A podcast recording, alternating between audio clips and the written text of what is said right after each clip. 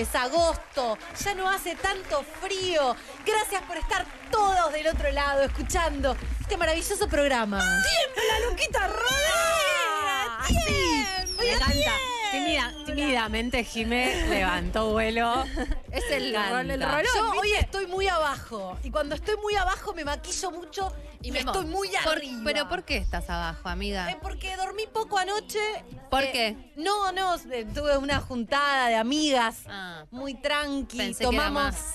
hemos tomado vino, hemos charlado hasta altas horas de la noche y llegué manija a mi casa y no me podía dormir. Saqué al perro y eran las 3 de la mañana y yo estaba así. Y hoy me tenía que levantar temprano. Y bueno, estas son las consecuencias. Soy una señora grande. Yo ya no puedo dormir 5 horas. Y así estamos, bien arriba. A las 5 de la tarde ya empiezo a caer, pero el programa me levanta. Te la Hoy sube. tenemos un programa. Por favor, quédense, quédense porque vamos a hablar. Escuchen esto. Decilo La Vamos a hablar de decilo primero, decilo primero. vergüenza escatológica. La semana pasada contamos que una influencer había sido internada por aguantarse los gases para no tirárselos enfrente de su novio. Y Paula Garramunio, que es una nutricionista especialista en el tracto digestivo, nos dijo, existe algo que se llama vergüenza escatológica y trae un montón de problemas. Así que vamos a hablar con ella para que nos cuente, vos, amiga, amigue, que te aguantás los pedos adelante de tu pareja. Este episodio, este Es programa es para vos. Y además, viene Lucía te Levy. digo más. Te digo más. ¿Te querés más? ¡Tenés más! Tenés, todo lo que quieras esta tarde. Viene Lucía Levy de la curva de la moda para hablar de moda eh, responsable, diría yo. Moda ¿Cómo? con conciencia. Con conciencia, con conciencia. Porque Mo- la moda puede, no, no es necesario que sea solamente La, superficial. la moda no es una mierda. A mí me gusta mucho la moda. Yo soy una persona espiritual. Podés consumir moda responsablemente, con cuerpos diversos. Hay una moda sana, sustentable posible y Lucía Levy nos la va a mostrar. Espectacular. O sea, vamos a hablar de caca, vamos a hablar de moda. Tenemos un montón de noticias espectaculares para compartir con ustedes y queremos que nos llamen. ¿Para qué? ¡El WhatsApp! ¿Qué piensan? Que yo me lo sé de memoria, gente. Así, un año va a ser que estamos de novios acá, por favor. No hace ni un año, no hace ni seis meses. Y que no me conoces. ahí. ¿A Y no me me, estás conoces. mostrando? Ahí, Ahí, vos ahí, te pensás que yo allá. veo ese papel ahí, de lejos, ese papel impreso. lo- los papeles impresos pasaron de moda. Ahí está, ahí está. eso necesito Muchas yo. gracias, Nahuel, La ahí lo consigna puse. del día de la fecha para vos que estás del otro lado, participá, mandanos un mensaje de audio al 40419660 contándonos en qué cita pasó algo que tenga que ver con este esto vergüenza escatológica, con pedos, con caca. El pis cuenta también, viste Yo- que haces pis y te da miedo vergüenza. Eh, queremos conocer tus historias que tengan que ver con esto. 40419660, mensajes de audio, por favor. Yo escuché una vez una historia de una chica que no pudo aguantarse la caca en el departamento No, del chico. no, no, no, no. Y, y eh, quedó trabada. ¿Cómo trabada? Y lo que hizo fue eso, pero no lo recuperarla y llevársela a su casa. Ah, quedó trabada en el inodoro, no en el culo. Y la fue a buscar. ¿Con qué? ¿Con la manita? Ah, no sabemos cómo hizo, pero se la llevó de vuelta a su casa en su Pará, pequeña cartera. Pero la, po- la podés destrabar y tirar y que vuelva a no, salir. chica, Ella no se se quiso la arriesgar. llevó. Me parece un La ¿Te menos, la, imaginas? la- real? la menos ¿No estás- escorpiana Estás de inventando, todas. Laura. No, le juro. O sea, no, po- no tengo muy mala memoria. eh, no me acuerdo quién me la contó. Si estás escuchando este programa y vos me contaste la anécdota, necesito que me bacapes. Voy a hacer Necesito algo, es pararme la a veracidad acordar de la silla fuente. Porque no veo Twitch. Yo- Y esto puede pasar, para mí re puede pasar. O sea, imagínate si terminás internada, ¿cómo no te vas a llevar un sorete? Pero para, la logística de eso no la entiendo. Vos estás chapando la casa de alguien. Y en un momento decís, ay, me estoy cagando fuerte, necesito ir al baño. Uh, Ya ir a cagar a la casa de alguien. Por eso, primera estás cita es un desesperada. montón. Estás desesperada. Pero te llevaste la cartera. Te metí. Por- No sé cómo dijiste, hiciste. bueno, voy a ir a cagar y voy por las dudas llevándome la Para mí cartera haces lo conmigo. siguiente, No sé cómo Imagínate es. la situación, vas a cagar. cagás. No tapás, cagás. El, tapás el baño. Te, te estás cagando encima, amigo, Claro. cagás. Ah, Tapás Se ve, el que, baño. se ve que no lo podía contener. Tenés que hacer un plan macabro, porque después tenés que, si vos decís, bueno, ya sé la solución. Es medio loco por Mary. ¿Viste el, Sí. el que se le sí, traba? sí, sí. Vas a la cocina y tenés que buscar una bolsa de plástico. Por eso, no podés hacer todo eso. Hay que hacer muchas cosas. Vas, a, No. vas a la cocina, te fijas a dónde guarda la bolsa del supermercado, volvés a entrar al baño. ¿Con qué excusa? Con dos dos bolsas. ambientes. Una para la mano y una para meter la mierda. O una que haces así y haces así. No es muy complicado si No, lo pensás dos para minutos. mí primero lo tenés que drogar y que quede inconsciente Ay, para horror. podés ir a la cocina. Tenés que llevar Te lo coges bien cogido hasta que queda ahí tirado inconsciente, dormido. Viste que cuando coges bien el chabón queda como. Pero ¿sabes? Cuando estás cogiendo y te estás cagando es un horror. No, ya cagó y tapó el baño. Ah, claro, pero ya cagó. no, no, no tiene El por ahí sentido. quiere ir a Lo tenés que echar de su casa para mí. Bueno, tenés que decir, te vas. bueno, te podés ir, pero es mi casa, te vas. es la primera cita, me siento medio incómodo dejándote solo en mi Es casa. un audio que se hizo viral hace unos años, dicen. No sé, es un audio, bueno, alguien me lo contó, yo no tengo mucha memoria. Confíen Ah, no en que de algún si lado es lo saqué. Bueno, bueno, es algo Quizás que alguien lo le acabo de inventar, imaginémoslo. Cuéntenos, cuéntenos por ¿Vos lo harías? audio. Yo, yo un poco por ahí. Yo no De sé qué haría. Yo creo que no me lo llevaría, creo que destrozaría, pulverizaría para que se vaya. Con el cepillo de Yo dientes. creo que haría, Con sí, con algo, no sé con qué. Si vas a meter la mano, Pero si Que escuchás la charla no te lo de llevas la en la vergüenza cartera. escatológica, simplemente le decís, amigo, hermano, cagué. y no te Hago tapé- caca. y te tapé el Esto, inodoro. esto no lo sabes todavía de mí, Pero, pero, yo, hago caca. Y te tapé el inodoro. Y después, eh, ¿viste esos memes que dicen, no habrá segunda cita, pero sabrá que existe la vergüenza? Te voy a dejar un regalo. No Las haya- mujeres cagamos. Adiós, eh, mi misión está hecha, tipo el meme de lo del el caso de los Te pulverizás como el sorete. Ay, por favor. No, y aparte, si, si vos le decís De eso a y hay segunda cita, es ahí, hermana. Es, ahí, Sí. esa es la prueba de fuego. La prueba, de, fuego. Para mí incluso podés hacerlo de mentira como para chequear Ah, el te vas nivel a de a resistencia. ese nivel. Vas muy fuerte, Vas muy muy exigente, Para mí, si te gusta mucho, no lo haces. Si no te gusta nada, tampoco lo haces. Si te gusta más o menos y necesitas una prueba, Una prueba de amor. Mm. decís, ok, vamos con esta. 40419660. Queremos escuchar tus anécdotas a este nivel, ¿eh? A nivel de que te metiste con una bolsa de supermercado la mano adentro del inodoro y te llevaste el sorete. Por favor, ilumínense. Y acá la producción me elige bien los mensajes. Me elige bien los mensajes. No pongan cualquier cosa. Se eligen el mejor Acá, mensaje. esta me gusta, dice, hay que hacerle luz de gas, o sea, gaslighting, y hacerle creer que el, que el sorete es de ¡Ay, él. me encanta! Es Che, buena. boludo, está, tu baño está tapado. Sí. Me es encanta. No, está bien. No, lo- esa es la que yo Ay, podría boluda, hacer. pero yo no Antes cago que por ahí meter la los mano. días. Es obvio, si viene alguien a mi casa, que jamás va a pasar, pero viene alguien a mi casa y dice, vos es tu sorete. Ya sé que no es mi sorete. Yo sé cuando No, cago. Para yo te mí- puedo convencer de que es tu Sí. sorete. Ay, Laura, por Estoy favor. convencida. No, a mí Sí, nunca me sí. vas a convencer de que Te es manipularé sorete. hasta que ese sorete no estamos sea tuyo. diciendo, no estamos diciendo algo que es verdad, que es que una no va no solamente por miedo a que se tape, no vas por el El ruido, pedo, el, olor, el olor. el tiempo que estás tardando, o sea, Yo no soy de tardar para cagar, yo simplemente cago. ¿Sí? Sí. Qué bien, yo Por- también. por favor, me aguanto. pongan ese, ese zócalo, Dalia. Yo no soy de tardar, yo simplemente cago. Y porque me aguanto, me aguanto, porque me da fiaca. Yo todo voy lo que es solo comer, cagar, dormir, justo, me claro. da fiaca, entonces espero y digo, bueno, es ahora que si me siento sale. Pero te, te ha pasado de que es justo el momento y pasó algo y el baño ya no está. Me pasó y, y lo que me pasa es que se me mete Tenés una técnica. y nada, y después Claro. como que te olvidás y te perjudica, te hace al perjudica totalmente. No que- Eh, no acá la quiero- gente en Twitch eh, dicen no estemos comiendo, no estemos merendando en este momento porque es medio. Pero para, alguien puso una muy buena que es, había visto que una mina cagó, tapó el baño y de la vergüenza le puso el sorete en las piernas idea, es buena idea. Es buena. El chabón había reflejado porque el gato se había muerto. Ay, dale. Eso es una leyenda urbana como la de la mina, que el chabón que conoce a la mina y amanece este, con la, la campera en, el- Aparte, en la tumba. yo tengo un gato gigante y hace unas caquitas así. Si ella dejó el sorete y el chabón pensó que era del gato, era- Además- se convirtió en un puma. Y además que, o sea, tiene la bandeja del gato y el gato no está en la casa, no, no. No, pero viste que hay gente que tiene la bandeja del gato en el baño. Es buena en ese caso. Sí, pero, el- pero te das cuenta que el flaco no tiene un gato. ¿Te das cuenta?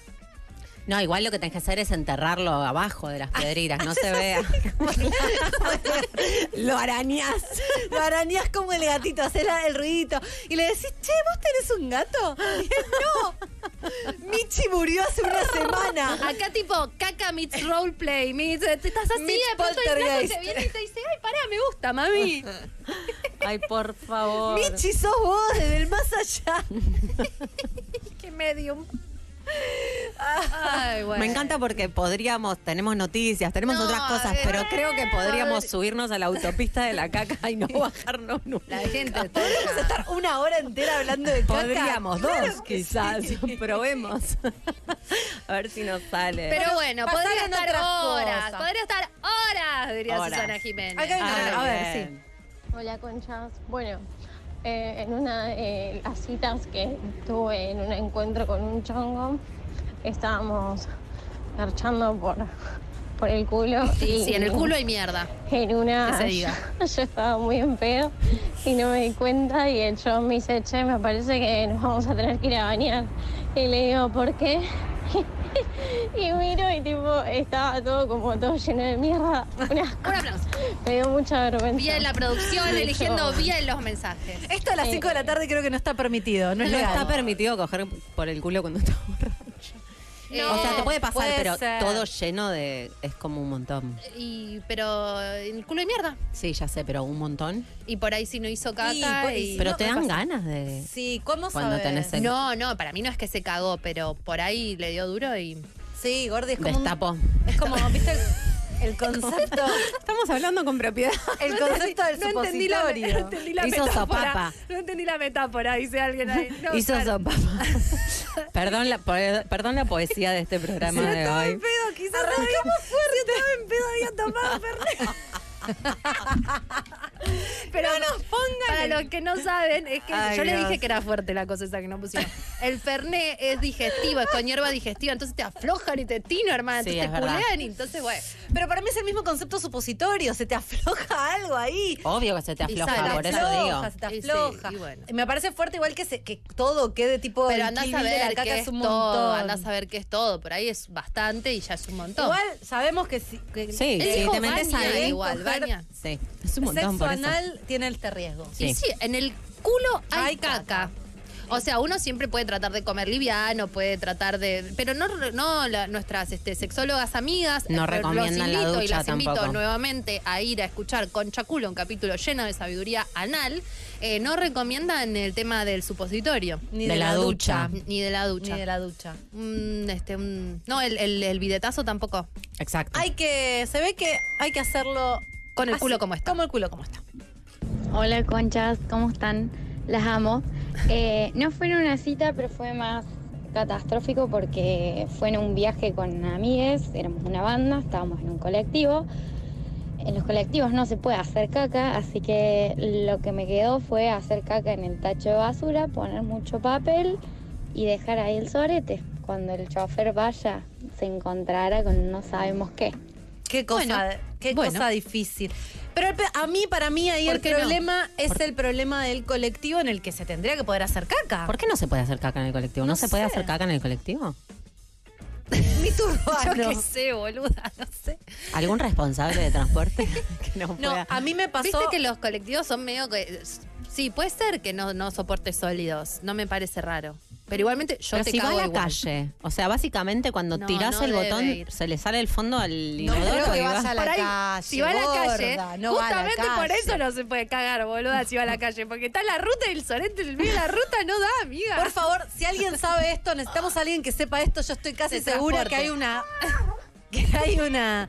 Que hay una especie de tanque séptico en los micros. No es que vos vas por la ruta y te vas fumando en sorete. el avión, en el No, avión, no vos que sos falta, Jimena, el No, avión, el avión no es es que el avión va sorete, tirando el cosas. sorete No, sale volando. no va a la Ay, calle. yo me hubiera... Siempre pensé eso y me, me encantaba No, la idea. Por ahí el circuito no soporta el tema Pero sólido. mira si vamos a poner un. Yo jamás, en todas las veces que usé transporte de larga distancia, había un cartel que decía no puede cagar. Claro, O sea, no No está cague, el inodoro señora. y cada uno hace lo que puede. Solo puedes Estás pasar pensando en todas las líquidos, que en el micro y, no y cagué muchas veces pasado. en el micro. Yo cago igual. Ahí ahí dice no cagues, y yo cago igual, yo no te y cago. en entre cagar en el inodoro, que dicen no cagues, y cagar en el tacho. Yo te cago en el inodoro. me ¿Cago en el inodoro? Sí, yo te ¿O cago no? en el inodoro. Y sí, bueno, qué lindo todo esto. 40419660. Sí, basta, ¿no? Sigan mandando sus levantamos de- nos anécdotas. levantamos de Eh, estamos en esta y vamos a pasar alguna noticia. Sí. Pasemos a una noticia porque no vamos a poder salir. Esa, No la del día del orgasmo me gusta. Fue El el, día del fue el día del orgasmo. Femenino. No, creo que del orgasmo. Yo creo que agregué ¿Cómo se femenino. dice? No, no, no. Era del día del Sí. orgasmo femenino, pero yo también consumo muchas cuentas eh, que dicen que era el día del orgasmo de las personas con vulva, no del orgasmo femenino. Ok. Mira, No sé, bien. no sé cuál es el correcto.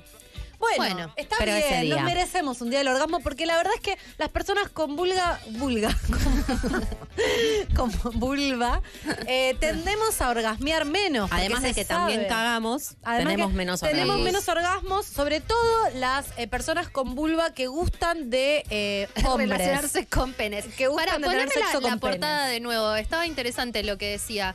Eh, el objetivo es que- de este día es crear conciencia sobre la sexualidad femenina y el derecho al placer de las mujeres sin tabúes, porque a veces nos da vergüenza cagar, nos da vergüenza acabar, nos da vergüenza, sentimos que no tenemos lugar para Sentís que tu existir, vulva es fea, entonces el otro O ayer estás estaba- obligada a acabar para satisfacer la, la concreción. del Exacto. otro. Por eso también existe el este orgasmo fingido. Exacto. Qué cosa muy del mal. El otro día hablaba con un amigo y me dice, no sé qué, me dicen siempre que como que qué grande la tengo. Y le digo, pero vos te crees todo, hermano, sos un boludo. O sea, todos te dicen lo mismo. Los hombres también son medio tontis. ¿Son tontis o alegan demencia porque no se van a poner a preguntar? Y dicen, sí, acabó.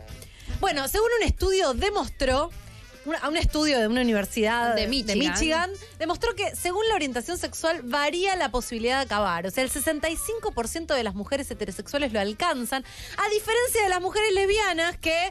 Sorpresa, sorpresa, lo alcanzan el 86% de los tiempos. ¡Sorpresa! ¡Eh, sorpresa! ¿Por qué? ¿Por qué será? ¿Por qué será ¿Qué que decís, las Laura? mujeres lesbianas alcanzan más el orgasmo Laura- que las mujeres heterosexuales? Laura no es lesbiana, pero de las tres es la que tiene más experiencia en mujeres. Vos acabaste más En con mujeres, mujeres. que con hombres.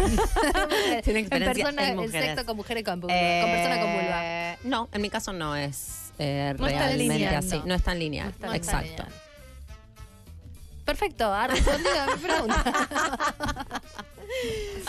Yo creo que tendremos que empezar de vuelta el programa. Yo quiero decir algo. Mi marido No, vino y me dijo, hoy es el día del orgasmo femenino, te voy a dar un orgasmo. Mira, a mí me funcionó. A mí me funcionó, cogí, que tampoco es que cojo todo el tiempo con mi pareja. ¿Por qué estoy contando esto? No, después de tantos años es difícil y dijo, hoy tomamos Feliz día. Te digo que es el coso este que no pusimos. Feliz día y acabé. Para, ¿sabes que yo no sé si fue el orgasmo femenino y la episiominidad y todo lo que me pasó? ¿Acabaste? Pero Estabas también caliente. acabé el, orgasmo femenino. Pero me lo hice tipo eh, Eh, eh, trabajado, ritual, trabajado, trabajado. no así sencillito. Como que Oh. dije, vamos a Qué darle buena- Te cogiste a vos misma. Me cogí a mí misma. sí, Ay, todo qué muy bien, muy bien. muy Laura, bien. ¿vos acabaste? No, Pero puede serlo hoy. Podría. Es la se- yo creo que podemos, podemos decir que es la semana del La orgasmo semana femenino. del orgasmo femenino. Porque ahora las cosas necesitan una semana para Sí, instalarse un el día, tema, mucha ¿viste? Un- presión. no, y pasa así. Y además como- para acabar es pasa como, como un que pedo. estás, estás este. No podemos parar. Mira un chiste, ¿eh? es un chiste. es un chiste, alguien más lo agarró. Dalia Sol. Sí. Bueno. Qué eh, hermoso. Felicidades al Bueno, orgasmo. Hablando del orgasmo, vamos a, vamos a, vamos a concatenar orgasmo, porque a veces orgasmo y amor están relacionados, a Y veces cagar. no. Cagar es mi orgasmo. Eh, cagar y amor a veces también no eh, podemos están salir. relacionados. No podemos salir. Hay, está, se está desarrollando y parece que está muy cerca de ser conseguida algo que ha denominado en llamarse la pastilla del amor. No es el éxtasis, picarones, ya varios, ya varios lo pensaron, no.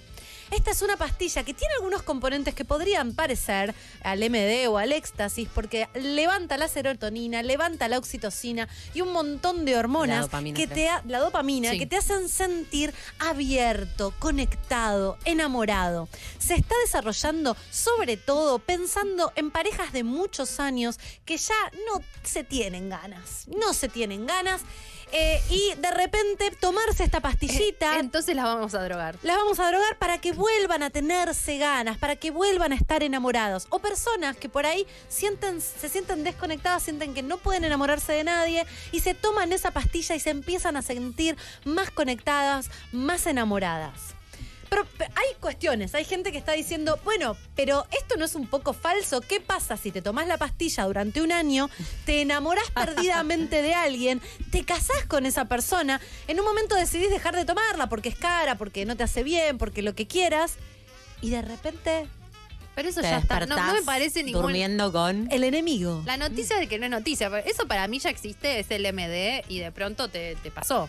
Pasa que el MD no te No tomas te un MD y te vas a laburar.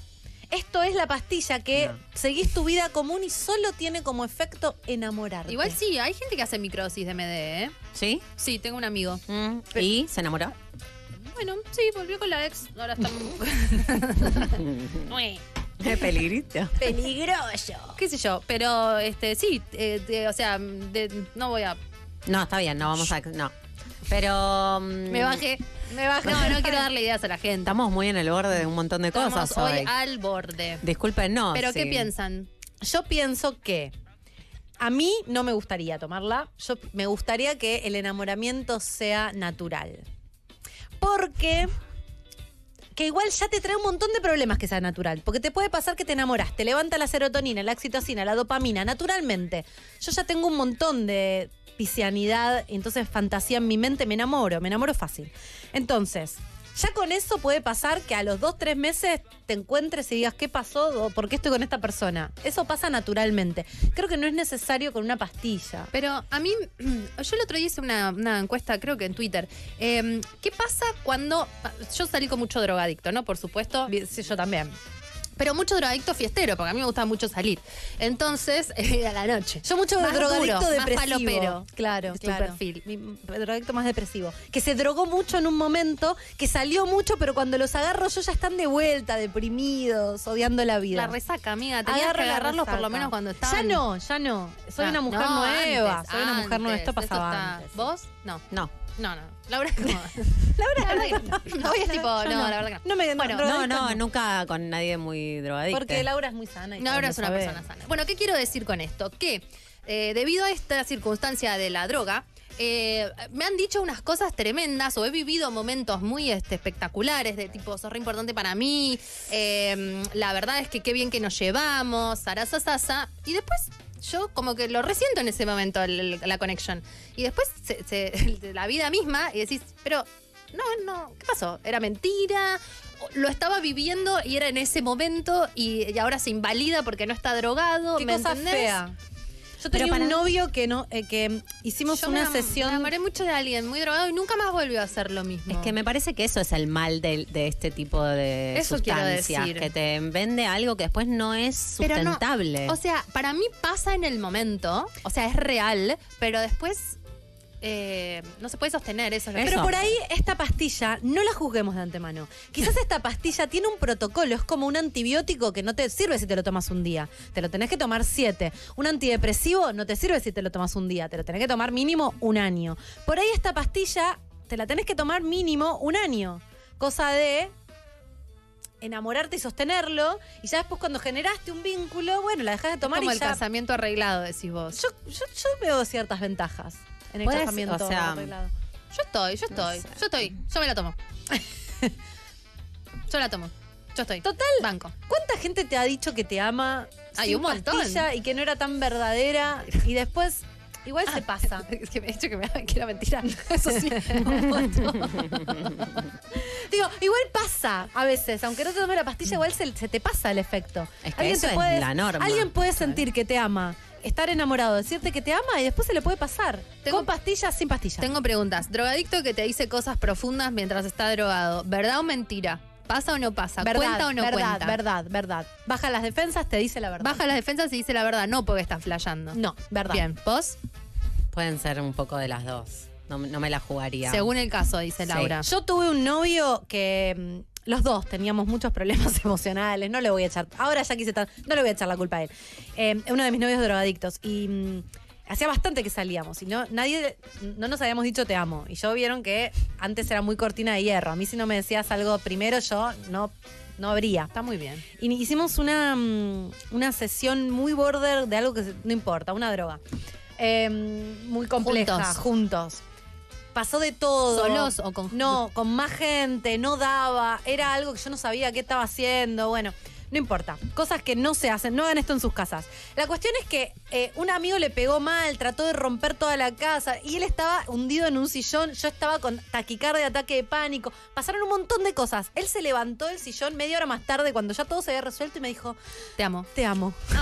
Ay, qué lindo. Me estás jodiendo la cantidad de veces que escuché esta historia y esto nunca lo supe. Sí. Espectacular. Cuando terminó toda esa secuencia, él me dijo, te amo.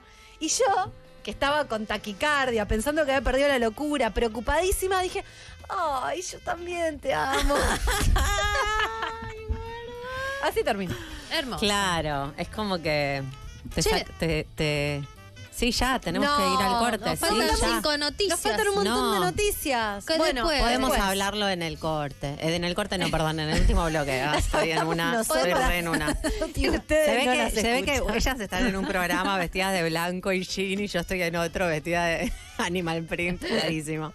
Bueno, bien, Lau? ¿Necesitas Sí, algo? ahora me verán en el siguiente bloque a ver si me recuperé en el descanso. Eh, nos vamos con Ojos así de Shakira. Ojos así. Bienvenidos nuevamente a otro bloque. Bajamos un poco. Estamos más Vamos- calmadas. estamos más calmadas. Disculpen, no, no sé qué pasó. Nos tomó algo. Nos tomó un espíritu. Em, estamos acá con la talentosísima Lucía Levy, que es periodista de moda con perspectiva de género, creadora de La Curva de la Moda, un medio para conversar de moda, cultura y consumo.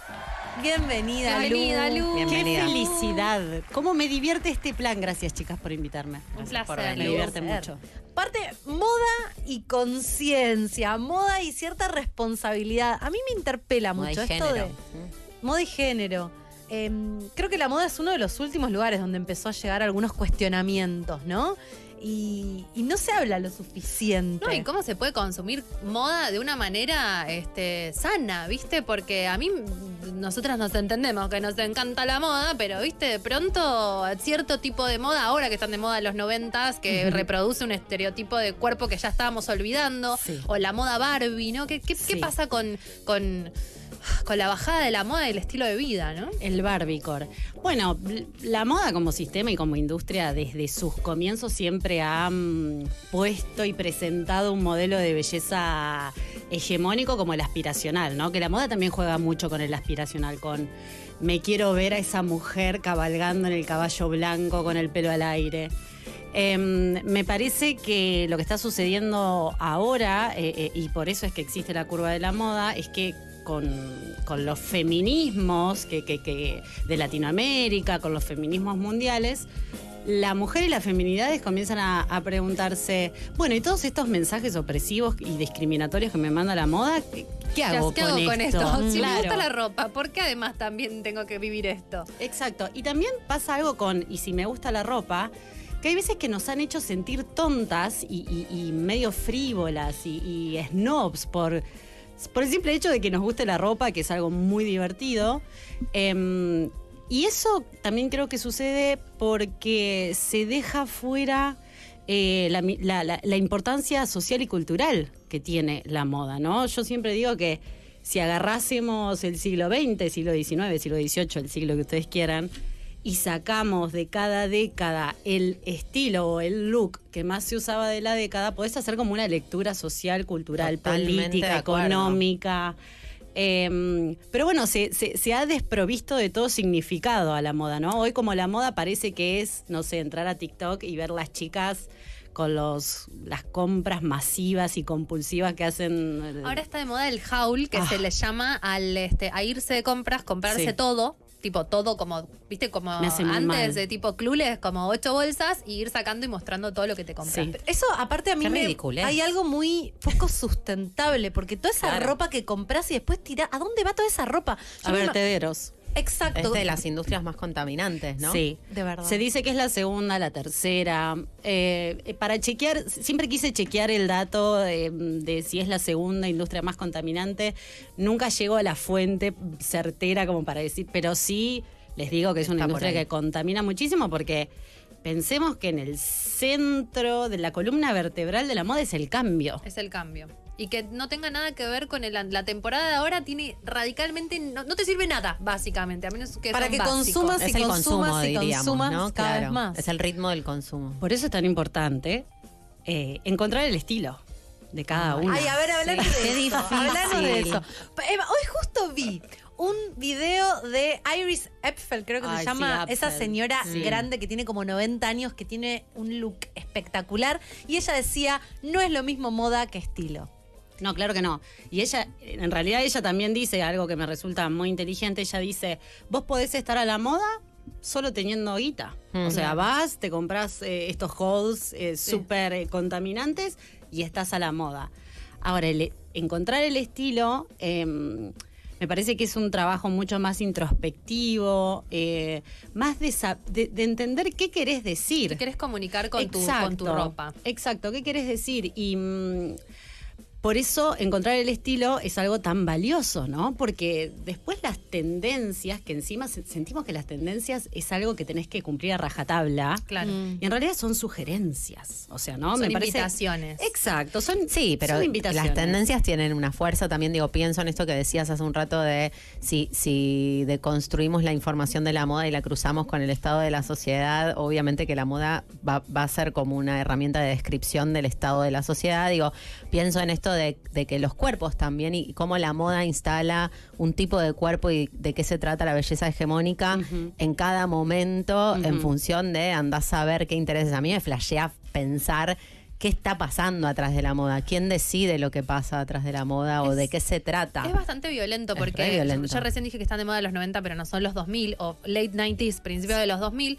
que es una moda, la fucking tiro bajo del infierno de del mal Britney, tiro bajo. de Cristina. Y si vos tenés un poco de panza, o sea, Chau, o, o te considerás del que mapa. tenés un- no te, eso no es que no te queda bien, es como, es una moda determinada para un tipo de cuerpos. Y eso que ahora se le dice de milipili, que es que te andan con dos trapos así medio cruzados, eh, también es una moda que no te podés eh, encintar con eso si no tenés un cuerpo mega ultra hegemónico. Entonces, ¿qué pasa con eso donde venimos? Aceptemos todos los cuerpos, por fin Nike, Adidas, están poniendo modelos con cuerpos normales, distintos a los que venían trabajando, y de pronto por corte está de moda ser Barbie de nuevo. Es como que yo miro y digo, no puede ser que esté pasando esto. ¿Qué pasa ahí? Bueno, me parece que es una- la lógica del, del consumo desmedido de la moda, ¿no? Que te- primero te digo este mensaje para que te sientas bien con vos misma o te aceptes o te sientas más cómoda y después te digo que esto, esto que te propuse hace un año, dos años está mal porque quiero que consumas esto, porque ahora me sirve que vos consumas esto. Es una industria eh, que manipula mucho. A eso voy, no Por sugiere. eso, no, s- no, pero me parece que le- lo importante es tener, es eh, saber de moda y saber Mm. cómo funciona para que en vez de que nos impongan reglas, Lo que lo como una usemos como una herramienta. Exacto. Sí, porque tampoco de todas las tendencias te queda todo bien. Y, y- O por ahí no te gusta. y además hay tendencias que no van con, claro, con con tu vos. estilo. Por Mm. eso es tan importante también. ¿Cómo se encuentra el estilo? Sí, me reinteresa. Mm, eh, me parece que lo más me parece que lo más importante es que hay que tener como un cierto coraje, ¿no? De, de no seguir el rebaño. Em, segundo, también me, me parece que es muy importante ser muy consciente de cómo nos sentimos cuando usamos tal cosa. Por ejemplo, yo soy fanática de los trajes. Eh, blazer, pantalón. Porque yo creo que lo que quiero comunicar, además de ser categórica, porque me gusta el monocromo, o me gusta mezclar estampas, o me gusta toda la estampa entera, em, me siento cómoda o quiero transmitir una sensación de poder, ¿no? Como de, y sí, como de, che, yo sé de lo que Llegué. estoy hablando, Mm. ¿no? Como, y, y esto que tengo puesto avala este mensaje. Mm. Em, me parece que, que- que es eso, ¿no? Como, ¿cómo querés que te perciba la otra persona? ¿Querés que te perciba un poco juguetona, eh, eh, más femme fatal o mm, más aniñada, ¿no? Como, ¿qué, qué buscas en el ojo ajeno? El estilo es uno solo, porque a mí me pasa, por ejemplo, que yo siento que soy re ecléctica. Yo me puedo vestir, realmente puedo usar mil cosas distintas. Yo no siento que tengo un estilo. Ah, uso, según el estado de ánimo, suceden cosas en mi... Sí, pero para mí tenés que. Ah, re le contestaba. No, no, no, yo. me encanta, me encanta. No, pero porque vos lo hiciste conmigo una vez, ¿te acordás? Eh, mi éxito es gracias a Jimena Otero, nunca me voy a cansar de decirlo. Un día me dijo, che, flaca, vos tenés que abrir tu Instagram. Y le digo, no, mi Instagram está cerrado, no me hinches las bolas. Me dice, no, sacar tu libro y ahora la gente te tiene que conocer y tenés que entender. Y yo digo, pero ¿y ¿de qué iba a hablar mi Instagram? Y me dice, vos me lo dijiste, ¿qué cosas son las que te representan? Entonces, eh, juntas pensamos, tipo, mo- moda moda, estilo, sexualidad, eh, libros. Y para mí es como que con el estilo propio uno tiene que bajar cuatro conceptos y elegir la ropa en relación a eso, en cómo sos vos. Claro, si te va un poco más el juego, si te va un poco más la comodidad, si te va un poco más eh, el poder, si te va un poco más lo sexy, lo sensual, como, ¿no? Como me parece que, es- que es un buen Mm. ejercicio el que propone Dalia. Cómoda, sexual y poderosa. ¿Lo estás decidiendo acá? Ya. Cómoda, Pensalo sexual y poderosa. Bien. Y Entonces- después, ¿qué haces? Vas a buscar ropa con, con ese código. Y un poco, No. no. y un poco medio mm, el futuro también. Ah, medio alienígena. galáctico. Bien, me gusta. No, bueno, lo que podés hacer es. Plateado. Siempre funciona Me mucho. gusta mucho plateado. Siempre tengo botas plateadas. Me gusta Divina. mucho también. Tengo Vos una tenés bota una bota plateada. plateada. Eh, lo que podés hacer es eh, comenzar a buscar referentes, Mm. ¿no? Como mujeres, varones, lo que sea, eh, que, que vos digas, ah, mira qué bien cómo combinó estos colores, o mira qué divertido este accesorio que lo usó de tal manera. Eh, quizás hay un look que es muy serio, pero la persona lo corta con unos accesorios muy lúdicos, o con unas gafas que no te, no te esperabas, o con una cartera que tampoco te esperabas, ¿no? Como, o no, o capaz que sos súper formal y te gusta como el, el uniforme, por así decirlo. eh, me Pero parece también conviven como varios personajes adentro de una, ¿no? Es como que el estilo no es que, ah, bueno, eh, uso colores, entonces siempre uso colores. Es como, bueno, días que uso colores, días que uso algo más sexy, días que uso algo más serio. Pero dentro de todo eso lo que tiene en común sos vos misma. Entonces siento que ahí va, cómo es esa, esa mezcla. Sí, yo por ejemplo, yo a vos te veo muy lúdica, muy juguetona. Juguetona, Sí. juguetona. Como que te gusta como que, que, que quizás no es lo que esperás, Ajá. ¿no? De una mujer que es madre, ponele, Ajá, en el, en el, en el estereotipo, ¿no? sí. Y yo siempre te vi a vos como una persona muy fresca y juguetona, como que jugás, como que te gusta el, el- el- el juego de la moda, cambiar. Capaz que podés, por otro lado, podés ser muy categórica. O sea, ¿Qué es categórica y para yo vos? creo, yo creo que soy bastante categórica. Como hay veces que me he visto de rojo de pies a cabeza, la boca Ah, roja, un- el buzo un rojo. tema. Exacto. O una estampa, o lo llevas al máximo. Capaz que decís dorado y plateado, siempre toda tu vida te dijeron que no. Bueno, ¿por qué no? Dorado, plateado y perlas. O sea, voy a ir más allá, ¿entendés? Mm. Como, capaz que también un poco de mal gusto viene bien de vez en cuando. Sí, re. Un poco de mal gusto es Empujar el límite un poquito. Sí, hay que saber llevarlo, pero es divertido. Cuando te animás y sos un poco quiche, es muy divertido. A mí me, me parece que yo eh, solía ser muy, muy, muy sobria o como muy clásica, pero creo que había como un miedo. El miedo de no tener tanta. Esta es una sensación mía. Laura me mira como diciendo, no, creo que no. No, estoy escuchándote. No, Em, te miro como diciendo a ver qué va a decir, interesada. No, y creo que hay algo también de perder un poco el miedo a, Al que al dirán. ridículo, ¿Al que dirán, dirán? al que por ahí la pifias un poco, pero probaste. Y me parece que eso se gana un poco con la edad. Yo siento Sí, que ahora total. tengo muchas más Total. herramientas para ponerme lo que se, te me, se me antoje. Y de 10 looks que armo, por ahí dos la pifié, pero 8 estaban buenos. Y est- o sea, que eran mejores que si me hubiera vestido de negro como me vestía Igual antes. la pifiaste a ojos de quién. O sea, ¿quién, dice. ¿quién tiene el poder para decir Sí, que la verdad, pifiaste en algo? Y si la pifias, ¿qué pasa? ¿Pasa algo? Nada. No te morís, no pasa nada. No pasa nada, hay que jugar, hay que. Hay que quitarle tanto peso también, ¿no? Como. Como, ¿quién te da el visto bueno? ¿Qué es el buen gusto? ¿Qué es el mal gusto? ¿Quién, quién te puede decir que sí, que no? Me parece que hay que como, ya, ya pasamos. Sí, un poco de esto que decís y, y- y mi reacción cuando decías la moda sugiere es como que, que Las yo tendencias. siento claro que yo siento como que la moda en realidad te está tratando de imponer entonces hay una hay una medida en cada momento de lo que está bien y lo que está mal y un poco lo que estás proponiendo y lo que y lo que Jiménez le propuso a Dalia y lo que Dalia le, le devolvió como un boomerang cuatro años después a Jiménez eh, adueñate vos de, de la de, de qué se trata para vos vestirte qué querés comunicar como algo de, de eso de agarralo vos no estés respondiendo a algo externo con No cómo tiene te que ser reactivo. Igual sí me parece que el estilo no sucede simplemente. Como que, o sea, obviamente hay una tendencia, pero tenés que querer generarlo, tenés que querer Estoy crearlo, tenés que Sí, consumir referencias, tenés que tener una intención, tenés que invertir, pero invertir en la moda no siempre es, es comprar eh, desquiciadamente, es tener un, a mí, bueno, me lo enseñó una amiga, pero tener algunos básicos y algunas prendas más como esta camisa, que es, es una identidad. Exacto. Eh, La boina. La boina. Yo, el otro día alguien me dijo, como, ¿tenés un montón de boinas? Eh, tengo dos, tipo que ¿En serio? Yo pensé que tenías 10 No, mínimo. No, ni ahí tengo esta y una amarilla de, este, de esta tela y una de cuero roja. Pero el tema es con qué lo combinas. Entonces al final es como cómo mezclas esas cosas y cómo vas armando los conceptos. Pero creo que tiene más que ver con con una intención como si fuera no un trabajo, pero un proyecto personal generar el estilo. Es como hay que crear- dedicarse. Es crear una narrativa propia, ser consciente de la narrativa y, y de esto de que lleva tiempo. lleva tiempo, pero también es muy divertido. Obvio, pero es como hacer playlist eh, o, o como, no sé, tener buenas toallas. No va a suceder de pronto. Tenés que ir a comprarla, Sí. tenés que ir y Invertir buscar qué te vas a tiempo. poner. Claro, tenés que investigar, tenés que Yo siento que sí, hay algo, lo pienso yo, ¿eh? Yo estoy a un punto de, ya fue, no Laura, me importa me un carajo cómo me visto. O sea, de literalmente venir con ropa de trekking a la radio. Estoy a un punto, a un, a un paso Eso es de eso. Pero eso, también. claro, termina siendo Pero no me lo banco, no lo hago ni en pedo.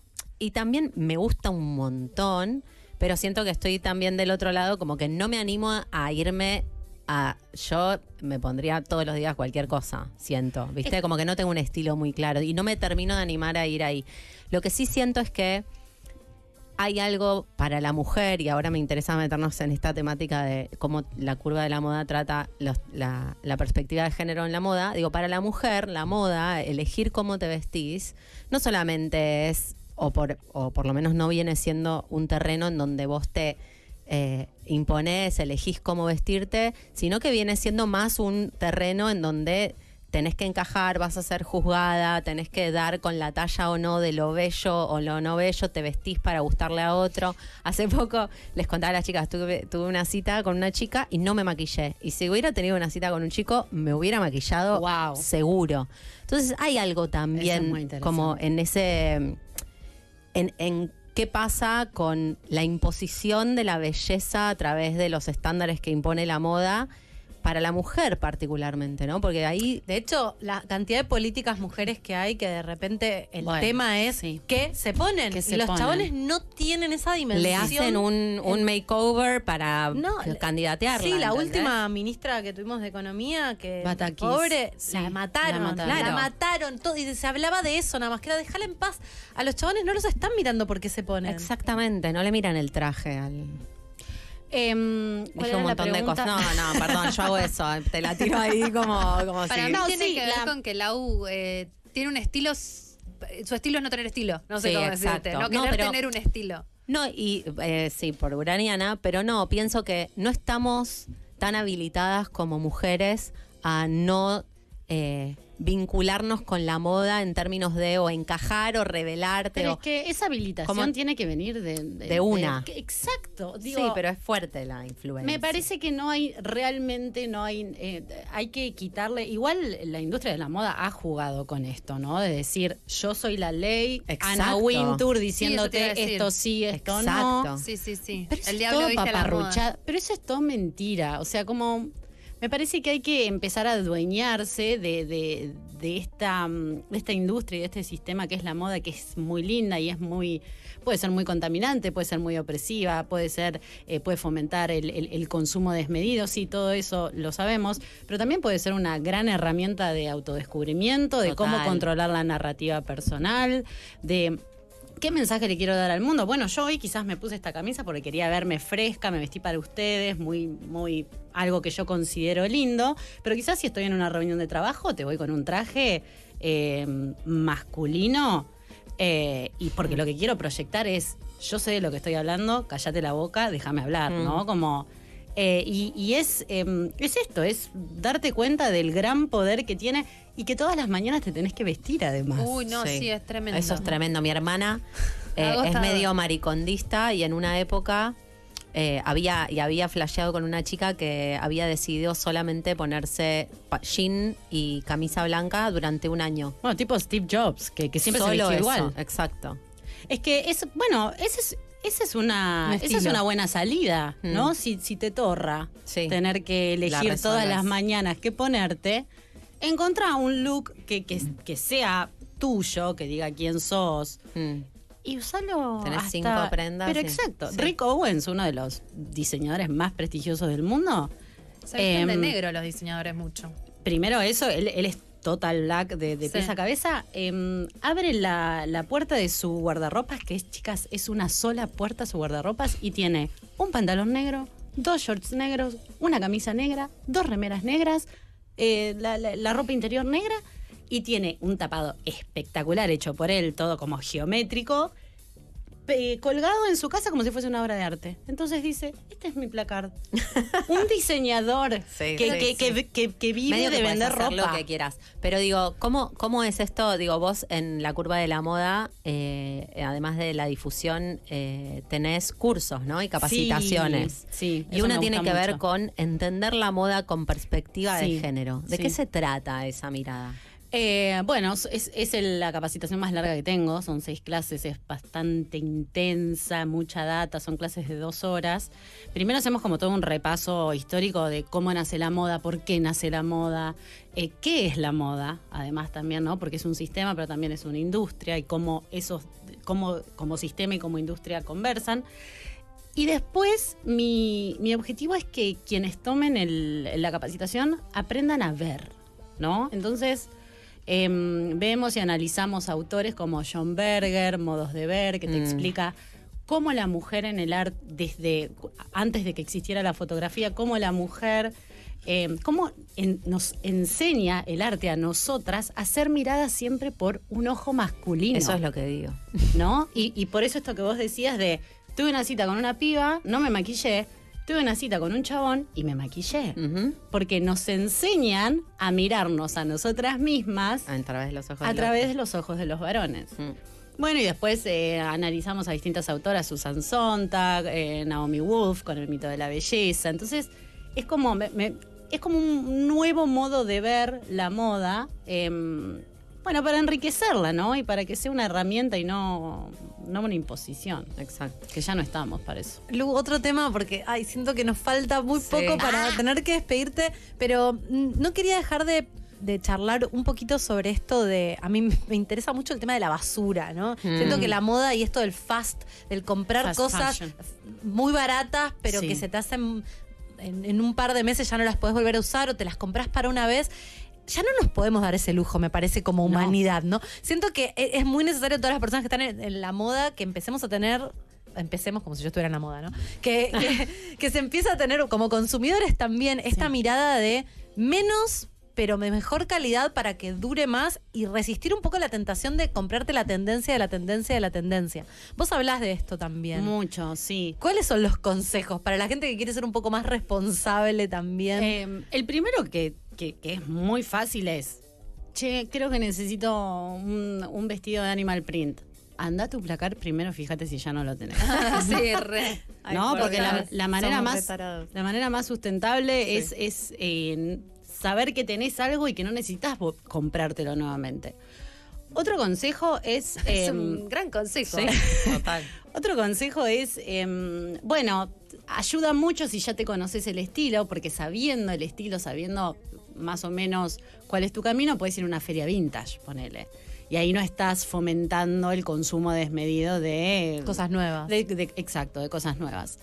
Em, Arreglar. Yo soy rearregladora. también remendar, encontrar una buena costurera, un Mm. buen costurero de, de- en tu barrio. Yo encontré a Elba, que la amo, y, y algo que, que quizás yo hubiese regalado o, o- o lo hubiese llevado a un vintage, nada, me, me lo remendó y ahora, y ahora sigue.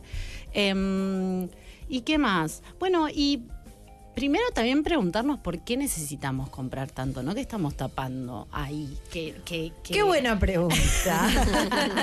de, de qué estamos desviando la atención un poco. Mm. Eh, y también capaz que es más lindo y más nutritivo, si se quiere, eh, invertir todo ese dinero en otras cosas, no sé, en comprar libros, en, en- en hacer en aprender algo, qué sé yo, aprender un idioma, aprender a, a tejer, a lo que quieras, aprender a armar un Excel, a mí me vendría muy bien. Em, Para mí hay algo de interesante en las tendencias, como que a veces te dan ganas de, no sé, por ejemplo, el flujo, ¿viste? Es algo que te puedes comprar una remera fluo y, y puede, puede trascender la tendencia el fluo. Como que de buscar de la tendencia qué cosas podés seguir usando.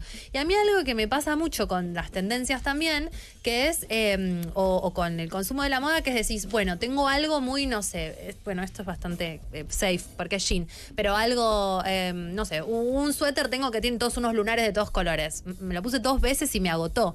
Pero a la vez digo, bueno, y si esto en vez de que me pase eso, digo, es mi identidad Mm. y lo uso y lo uso y lo uso y lo uso y, y lo uso hasta cansarme y que el otro se canse y que identifique eso conmigo. O sea, también soy una persona que, que- que tiene una cantidad de ropa limitada, ¿no? Como eso también. eh, para el consumo, para mí es no tener miedo de repetir. Sí, eh, bueno, nos hicieron creer que si repetís ropa es como, ay, ¿qué va a pensar la gente de mí Sí. si repito ropa? Nada, hermana, no, no va a pensar nada. Va a pensar una que- persona que va a se compra la ropa y la mete el placar. Exacto, y, y por eso siempre es tan importante es- este suéter de lunares, si es de buena calidad, te va a durar 10, 15 años, quizás después lo, lo use tu hija, ¿entendés? Y como eh, es algo lindo, hay que dejar de pensar que la ropa es descartable. Totalmente. Yo cuando era pendeja, salir a comprar ropa era el, evento, sí.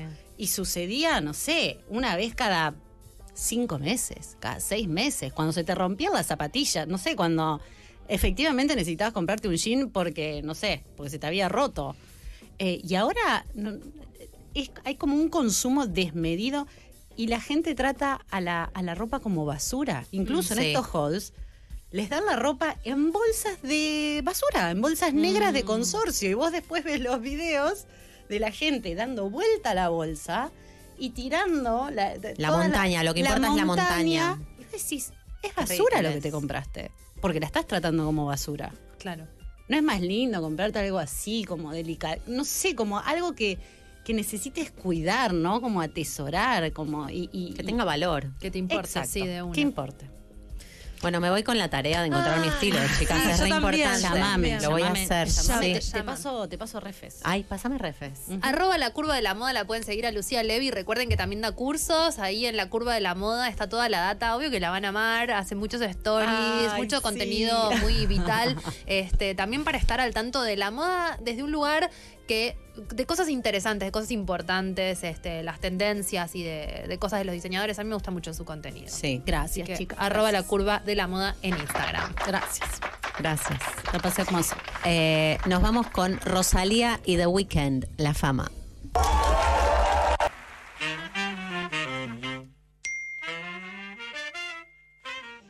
Bueno, a mí no me pasó algo tan escatológico como una cita, pero sí lo que me sucedió fue que en una entrevista de trabajo estaba re nerviosa, pido por ir al baño.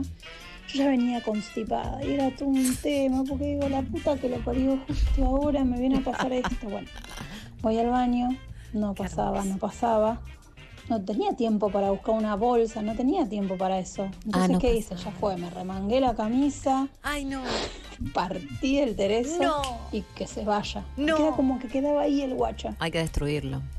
Yo creo que en la entrevista de trabajo lo dejas ahí, te, te as- alegás demencia. Sí, puede haber sido cualquiera. Cualquiera de todos los que estaban en la entrevista. Sí, cualquiera. Es en medio, la oficina. Hay que ver, hay que ver. Si es un baño único y no es un baño comunitario así grande, sos la que. Pueden seguir mandándonos sus mensajes de audio 4041-9660. La temática del día de hoy es la vergüenza escatológica y eh, las primeras citas o las entrevistas o Citas y caca. en cualquier lado, donde te pase. Muy bien, ahora eh, tenemos al teléfono a Paula Garramuño, que es nutricionista especializada en salud digestiva y docente en la Universidad Nacional de Córdoba. Paula, ¿estás ahí? Hola. Hola, Pa- ay, te estamos Ay, viendo. Tiene Ay, qué margaritas bueno. como Ay, vos. no, no las veo más ahora. No, porque estás vos, estás vos sola Ah, claro. ahora en la pantalla. Ay, ¿Cómo, por Dios. cómo Hola, estás? Pa- chicas? Qué Bienvenida. honor, qué honor estar en el Conchaverso. Qué bueno. Pau, yo voy a contar, eh, voy a contarle a, lo- al- a los oyentes que eh, la semana pasada hablamos de una influencer que tuvo que ser internada por aguantarse gases, por no eh, tirarse pedos adelante del novio. Eh, y vos escuchaste el programa y me escribiste y me dijiste, che, eh, no sabés la cantidad de casos de que veo de personas que tienen problemas por tener vergüenza escatológica. ¿Qué es la vergüenza escatológica? Ya nos damos una idea, pero. Sí, sí, sí, totalmente. Es que en verdad como, no, o sea, no solamente como que se remite como a la vergüenza de la caca, ¿no? O sea, por decirlo de alguna manera, sino como que hay toda una movida de que nos da vergüenza todo lo que es más natural, todos los flujos nos dan vergüenza, los mocos, los eructos, la cera, el pis, la caca, la menstruación, ¿viste? Todo lo que nos sale del cuerpo, que es lo más natural y que nos pasa a todos, eh, está ahí como un poco como... Es tabú. Como... Es tabú. Y es una locura porque nos pasa a todos. ¿Por qué? No se sabe. Hay como una cuestión social que yo creo que viene hace muchos años y también hay cuestiones de género al respecto. Claro. Yo les voy a ir contando un poquito, si quieren, desde, desde mi experiencia de trabajar con gente. Sí. Y mm, que yo veo que es muy distinto la cuestión de género, por ejemplo, en esto de la vergüenza escatológica o de lo que nos pasa en nuestro aparato digestivo. Por ejemplo, de todos los consultantes o pacientes que yo tengo hace un buen tiempo, como que veo que las mujeres tienen menos como, como menos resistencia a hablar de sus malestares digestivos, por ejemplo, si tienen inflamación, gastritis, reflujo, pero hay una cuestión con lo que sea pedos o eructos que es muy fuerte, entonces, o bueno, qué sé yo, ni hablar del tema caca o de las heces, ¿no? Entonces empiezan a pasar todas unas cosas donde empezamos a tener una tensión enorme, que no tenemos con quién hablarlo, que no sabemos con quién hablarlo, que empezamos a escondernos de nuestros vínculos o de nuestros amigos o de nuestras parejas. eh, y eso termina haciendo como mucho daño, como le pasó a esta influencer, ¿no? Pero en verdad, quizás esto es un caso muy, muy extremo, pero es mucho, mucho más frecuente de lo que creemos. O sea, que la gente se aguante, sería. Sí, ni hablar. Y eso le pasa más a las verdad- mujeres. ¿A los hombres no les pasa tanto?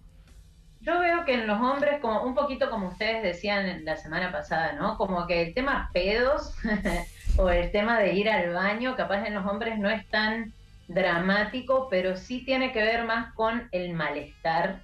Y ni hablar cuando hay una cuestión que va por el ano. Por ejemplo, una fisura anal o hemorroides o dolor a ir al baño, eso genera una resistencia enorme. O sea, esto yo lo digo desde mi experiencia nada más, no digo, no puedo generalizarlo, ¿no?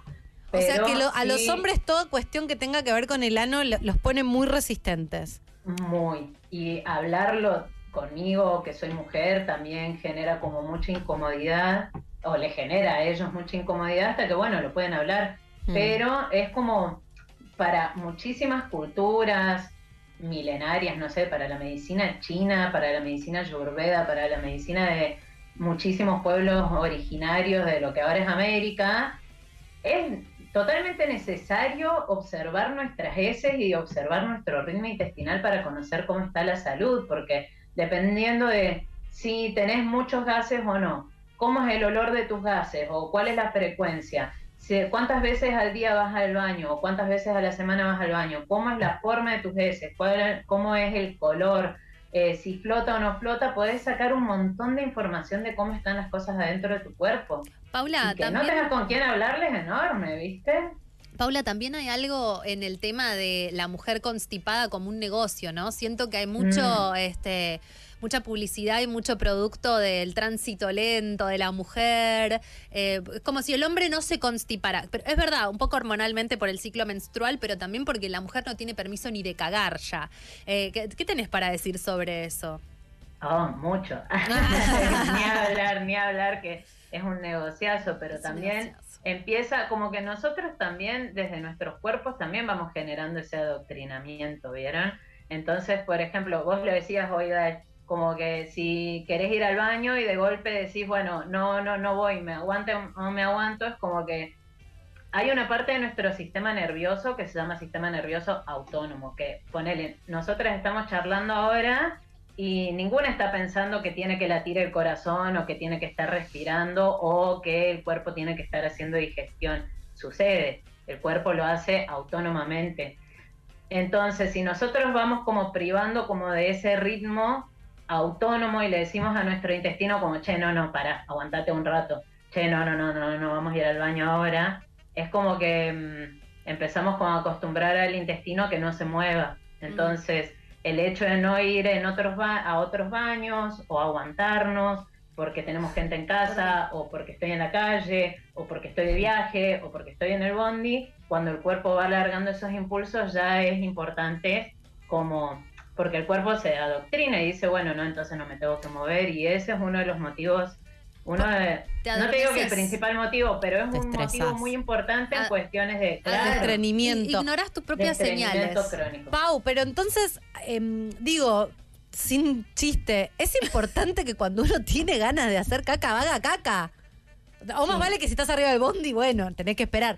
Pero, Claro. pero si, Si estás, estás, en, el shopping, si estás en, la de casa de alguien, estás en lo del chongo y querés cagar, cagá porque te perjudicas, hermana. te perjudicás. Te perjudicas. Y, y hay que, yo, a ver, yo de verdad creo que las felicito, bueno, por todo, ¿no? Me encanta eh, todo lo que hacen, pero aparte por hablar de esto, creo que hay que empezar como a hablarlo y a normalizarlo porque es re importante. Porque es además- re importante para la salud en general. Imagínense que si nosotros no vamos al baño, si no hago caca cuando tengo ganas de hacer caca, es como no sacar la basura.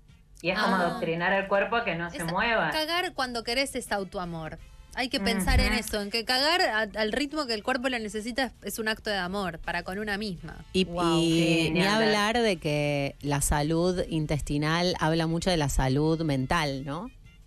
Exacto. Ay, sí. Digo, porque no es, no es como- menor, que no, no estemos mirando la caca y no estemos pudiendo hacernos cargo de lo que nos pasa, es medio como la misma lógica. Exacto, aparte hay una conexión tan grande entre el cerebro y el intestino, sobre todo el intestino grueso, que seguramente han escuchado que ahora se viene Contanos, diciendo que... contanos el- todo. Ay, Apasionante. Me apasiona. Esto, esto es súper importante para mí. importante, o me sea, mucha gente Sí, no sí. lo sabe y esto es, eh, es fundamental Es a la hora de cómo te alimentás. No solamente de cómo vas al baño, sino de cómo te alimentás, ¿no? Tal cual, y está Salud. todo conectado y muchas veces pensamos, es como que vamos viendo el cuerpo como cosas aisladas, como un cerebro por acá y qué sé yo, nuestro útero por allá o nuestra vagina por allá y nuestros riñones por allá y nuestro intestino por allá y en verdad está todo súper, súper conectado. Hay una conexión tan grande eh, entre el intestino grueso y el cerebro que se le dice que el intestino es el segundo cerebro, ¿no? De verdad. Aparte, existe una gran cantidad de microorganismos, pero al punto que no nos podemos imaginar la cantidad de bichitos que tenemos, que es lo que antes se le decía flora intestinal o flora bacteriana y ahora se lo conoce como microbiota. Hay estudios que dicen que solo en el intestino grueso tenemos 10 veces más microorganismos que células en todo el cuerpo. Y hay teorías que dicen que todos estos seres como superiores, así como las plantas, los animales o nosotros como seres humanos, que fuimos creados por estos microorganismos porque somos los que les damos casa o comida y los mantenemos vivos. Amo. O sea, o sea, O sea, somos como- solamente la casa de un montón de microbios. Exacto. tu- Entonces, tu culo al servicio eh, de los microorganismos, te digo. hablar, somos como edificios andantes, algo Ah, así. Te, te inventan para tener Somos donde vivir. Transformers. Amo. Claro, claro. Eh, entonces, bueno, de la salud, de la vida, de la salud y del equilibrio de esos microorganismos van a depender nuestra propia salud y nuestra propia, nuestro propio bienestar. Hay muchos de estos microorganismos que están en el intestino que producen sustancias que influyen directamente sobre el sistema nervioso y producen Mira. hormonas, por ejemplo, ¿no? Wow. Entonces, acá les tiro un dato como re loco, justo con lo que estaban hablando de la pastillita del amor.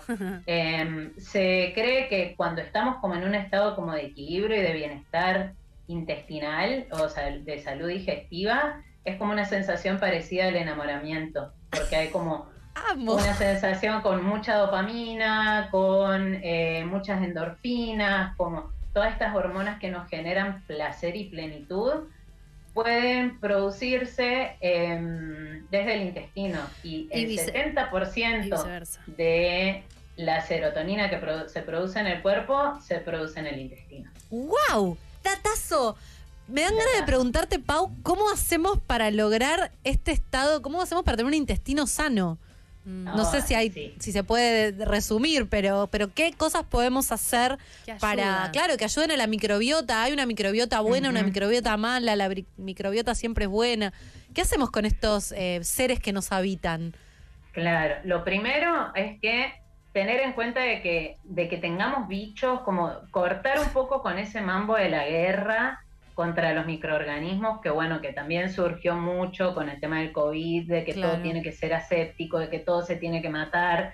Entonces, por un lado, hay que perderle un poco de miedo como a esos microorganismos, porque cada vez que respiramos, estamos respirando miles y miles de microorganismos también. Todo lo que tocamos, todo lo que comemos, estamos absorbiendo esos microorganismos. Temas ah, muy importantes, por ejemplo, todo lo que viene en paquete, así como muy, muy procesado, como estos ultraprocesados de los que tanto se hablan, suelen no tener estos microorganismos vivos. Eh, Mm. cuando yo como como, no sé, incluso muchos yogures que están pasteurizados o todos estos productos que vienen como en paquete así su- súper, súper procesados, no tienen microorganismos vivos porque no les conviene a la industria de que algo se siga fermentando, por ejemplo, ¿no? Ni que seamos Entonces, felices tener- le conviene a la industria. Exactamente, Bueno, sí, eso sí, es lo más tremendo Bueno, de por- todo. Eso va como llevando a lo mismo. Entonces también está bueno como comer alimentos que nos aporten microorganismos. Mira. Otra cosa muy, muy importante es la variedad en la alimentación, porque estos microorganismos se alimentan de lo que nosotros comemos. Si yo como únicamente, por ejemplo, pan eh, o harina, que, que bueno, es como la, la constante, por lo menos en Argentina, vamos comiendo harina en distintos formatos. Por ejemplo, yo te digo como, bueno, desayuné, no sé, unas galletas, almorcé tarta y cené pizza, y lo único que estuve comiendo fue harina y eso se repite todos los días. Mm. Entonces ahí estoy alimentando solamente una parte de mi microbiota, que son los bichitos fermentadores, y que van a empezar como a crecer por sobre el resto. Es como si yo tuviese una huerta y solamente riego Los la planta de zapallo, Claro. ¿viste? Va, se me come Y, todo el patio. Paula, hay algo de todo esto que es muy interesante que me lo comentó mi homeópata, es que la salud eh, gastrointestinal también tiene mucho que ver con la salud vaginal. Eh, esas microbiotas del estómago también tienen que ver con las microbiotas de la vagina. O sea que muchas veces eh, los médicos tratan el problema directamente en, digamos, la vagina, este- por ahí lo estoy diciendo mal, pero tiene más que ver, sobre todo lo que tiene que ver con la candidiasis y con otros temas de, de- de hongos o de infecciones. Y en realidad tiene que ver con una, con una, con un espejo de algo que está pasando a nivel estomacal. Exacto. La microbiota de todo el cuerpo está conectada. Entonces, problemas respiratorios, problemas en la piel, problemas genitales, problemas urinarios, todos están relacionados con, eh, con la salud intestinal. Si se afecta a uno, se afecta a todo. Y acá yo creo que recién ahora se le está empezando a dar lugar a la nutrición como, co- o al tema de la alimentación como la importancia que tiene. Porque más allá del malestar que cualquier persona tenga, siempre es necesario eh, abordar la alimentación, porque eh, todo, o sea, todo lo que comemos, cada cosa que ustedes coman a lo largo de su vida, la forman.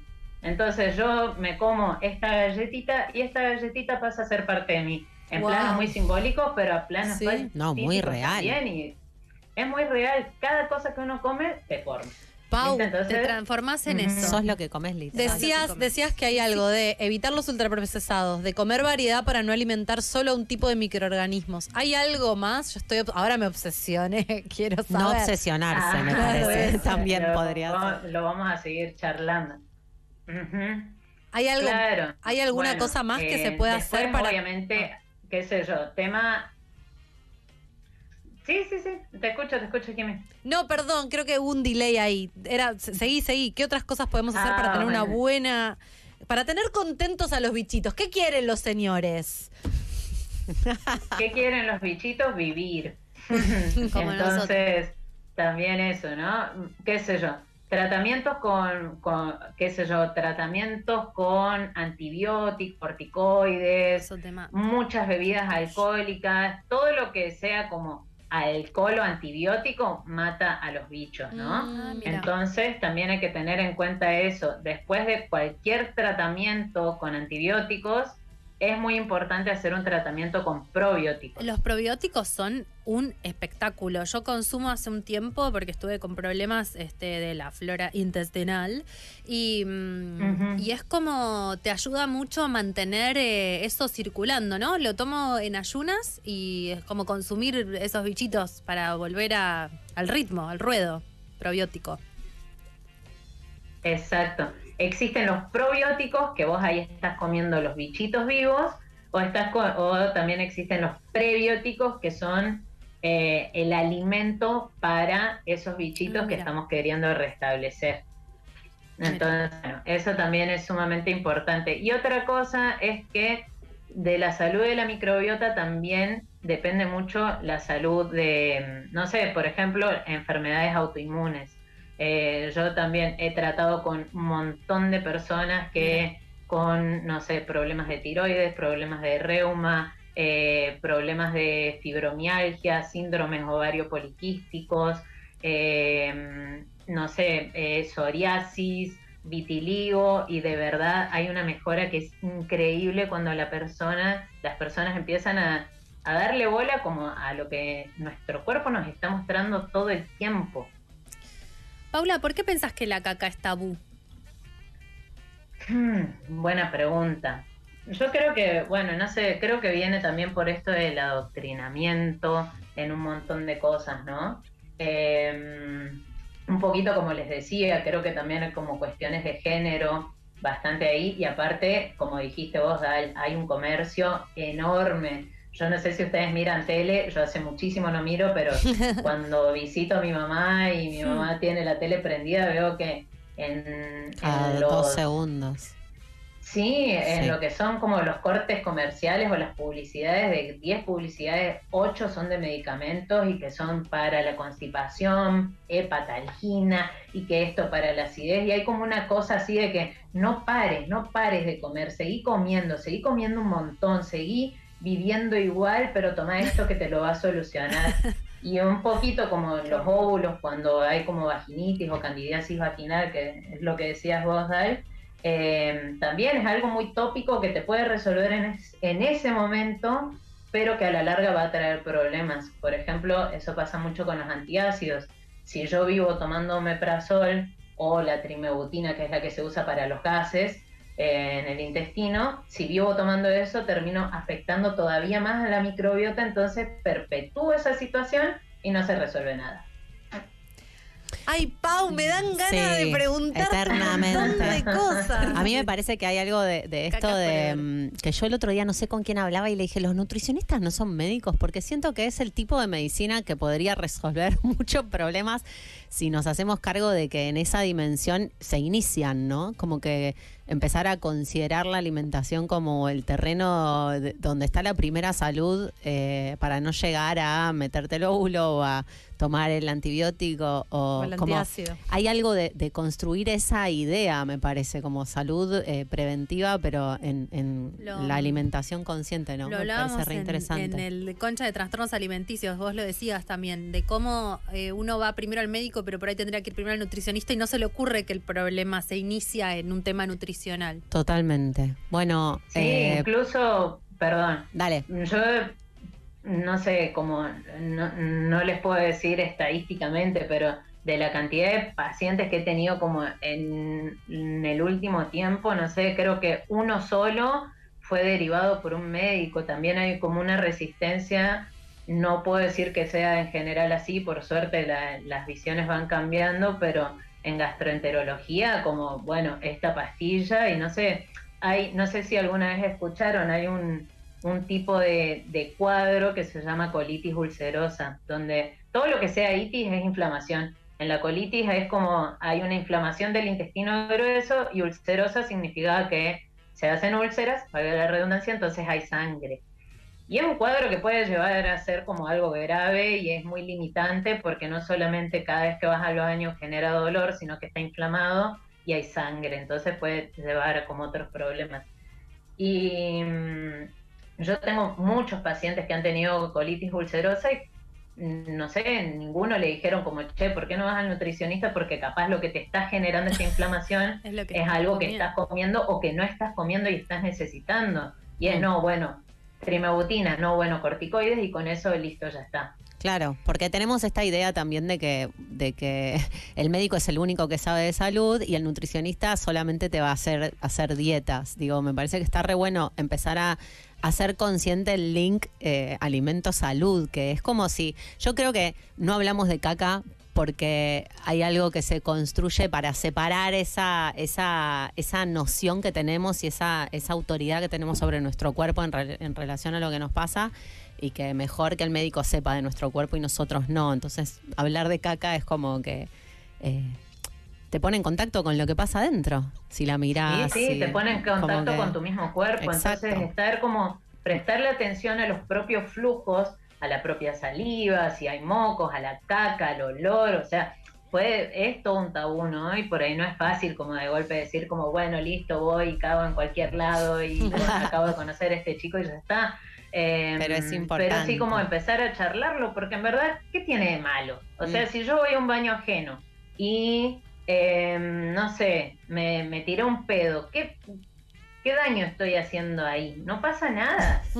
Eh, termina lo que como dice más Jimena. vergüenza. El culo nos hermana a todos, todos Sí, nos sí, tiramos sí, lo pedos y todos cagamos, es así. Totalmente. Bueno, Y otra cosita que quería decirles que me parece importante es que, a ver, cada vez que nosotros comemos algo que tiene algún tipo de azúcar, va a haber fermentación. Entonces, y siempre que hay fermentación se genera gas y siempre que hay gas se inflama un poco los intestinos. Entonces, la fermentación es un proceso natural de nuestra alimentación eh, cotidiana. Entonces, que hayan pedos también es un proceso natural. Ahora, no es lo mismo que yo tenga gases por ahí y que no tengan olor y que sean poco frecuentes y que no me limiten, a si esos gases tienen como un olor a fermento o u olor a podrido directamente, si es algo que se me inflama muchísimo la panza, si yo si ustedes agarran y por la panza van haciendo como golpecitos así por toda la panza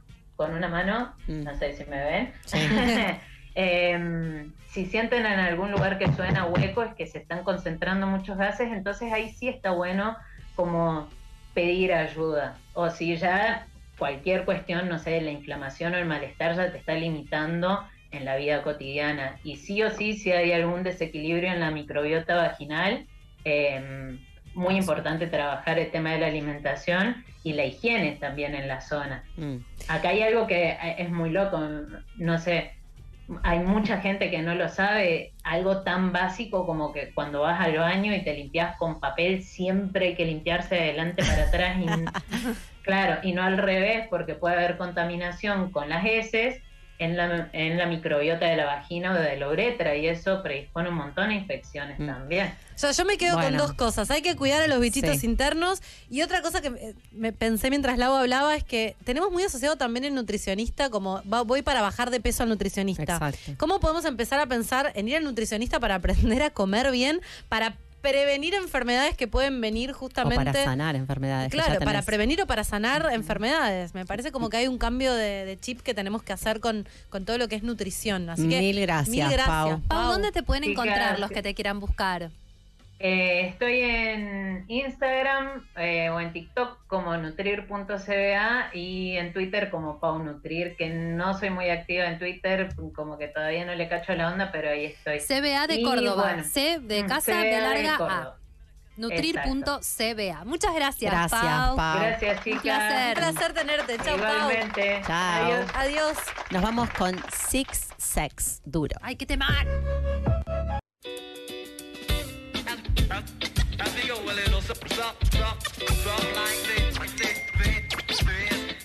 Hola conchas, bueno yo tengo un máster en sacar todo con la bolsa, con la excusa de que lo tiro en, el tacho de baño y saco la bolsa de basura afuera. Pero voy a contarles las dos más deep. Una fue en cuarentena con mi pareja, convivimos dos años. Eh, yo no daba más, así que aproveché en el momento en que se metió al baño, que tardaba bastante, y cagué en el comedor en una bolsa y luego la tiré afuera en el canasto del vecino. No, y la es otra es montón. que salí con la excusa de ir a comprar y fui a un terreno baldío. No entiendo, hizo todo eso para no Pero cagar convivía mientras... con el novio, cagá, hermana, cagá en el baño. Re- de pandemia, qué horror. recuperá ese territorio, es tuyo. Pasándola como el orto cagando en el cómo living, vas a cagar me en muero. el living? Es menos digno cagar en bolsa. el living que cagar en el baño. Sí, tranqui- aparte tu novio Hagámoslo ¿qué por todas, chicas. Empecemos a cagar, chicas. No da que haya mujeres que hagan, que caguen en el living, te igual te bancamos placa, porque obvio que Obvio. entiendo fuerte. entendemos. Entendemos todo, Pero, pero, ya digo, basta, esto tiene que se- parar. En un momento alguien tiene que empezar tiene que a parar. cagar en el baño, boludo. Concha No. se compromete a decir caca las suficientes veces Sí. como para que esto no pase más. Podemos decir caca y tener todo rosa esto alrededor. Amo. Mira, puede ir la caca con el rosa. Porque después hay personas que piensan que las mujeres no cagan. Eh, claro, Es sí. como una teoría del mal que te- hay que erradicar. Y el hombre es re capo, tirándose pedos y... No, chicos. Está todo mal. Está ca- Sí, lo está empezás todo a mal. empezar a pensar y está cada vez mal, mal y mal y mal. Pero bueno, ¿Sabes lo que está mal? ya basta. ¿Sabes lo que está pésimo? Sí, sí, ¿Qué? él. Ricardo Arjona, lo voy a decir. Hay algo que, Que encima está lo pasando. constelamos Lo con- porque Sí, sí. tenemos Lo llamaste. este lo vamos a vamos a usar una No canción sé de si él. lo- ahora no Yo no sé. Para mí no, Ahora no no sé. Bueno, vamos a verlo. Sí, Pero estuvimos hablando de Arjona por otras cuestiones y al otro día literalmente apareció. Al otro día. Al otro día. Increíble. ¿Qué ser del mal? Apareció, Apareció un video. Haciendo un stand-up mofándose del feminismo. Más o menos, ¿no? Es un recital y hace lo que quiere, básicamente. Hizo un stand-up. porque nos portamos mal, pero ya a mediados de los 90 todo ese poder masculino se fue por la borda. Sí, claro, claro. Ricardo. Se fue por la borda, sí. No tienen nada de poder, pobrecito. Los hombres estamos en el último de los escalones sociales. Claro que Mucho sí, claro, de sí, de hombres. Se, nota. Usted puede decir cualquier cosa que se le ocurra de un hombre que no le va a pasar nada. Ah, claro, No te Ricardo. vos no te tenés las matan. estadísticas bien leídas. Calificar los Paco. hombres así, abiertamente dijo, hombres, dice, cavernícolas descerebrados. Lo tocó a Ricardo, se sintió personalmente Obviamente. atacado. Confundiendo feminismo con agresión al hombre, además, ¿no? Sí, sí, sí, sí. Muy viejo. Nadie le dijo nada en el barrio, conservó su trabajo. Vaya decir Por supuesto. Ya está, Sí, vayamos sí, cerrando, sí, sí, me da cerrando. tanta no, lo quiero, no le quiero dar más Tú sabes aire. que lo veo, lo veo medio gaga. Como Sí. medio ahí medio panzón, medio venido a menos. No puede estar mal tener panza, pero como que lo, lo veo desmejorado. No está desmejorado, está No, tenso. reactivo. Sí, está muy sí. tenso porque él Defensivo. era, él podía decir cualquier banana en sus canciones machistas y misóginas. Cualquier banana, Pero literalmente. como, ¿viste? Rey. Cuando te pones medio viejo y te pones medio como que está perdido, Medio medio, desesperado. Medio como que ya no, no medio gagat, gagat. No, ¿entendés? yo creo que lo que le está pasando es que él quiere decir, yo quiero que vuelvan los 90, dice Ricardo, donde podíamos, donde podíamos hablar de cuasi violar mujeres inconscientes y estaba todo bien eso- y nos aplaudían por eso. Podemos Ricardo está llorando. ese Podemos momento. buscar la letra de señora de las cuatro décadas y ponerla ahí porque no se puede No, no creer. se puede creer. Que diga eso, porque además las señoras de las cuatro décadas Somos nosotras. nosotras.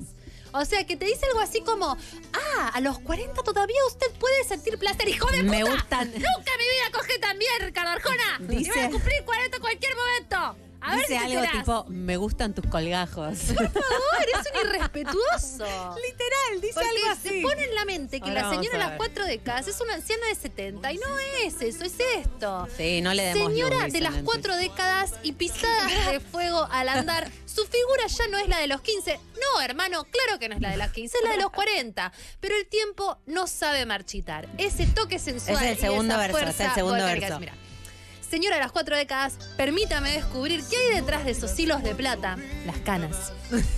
Esa Esas grasa metáforas poéticas. y esa grasa Ricardo. abdominal que los aeróbicos no Es saben como, te quiero conocer y quiero mover tus rollos para verte. Pero No, además pero que no tienen rollo. que Podemos decir 40 una no cosa, cuando rollo. esta canción salió, mi No, mamá tenía un 40 y estaba prendida a fuego porque, digamos, démosle la derecha a Ricardo, que nadie le había hecho una canción a las señoras de 40.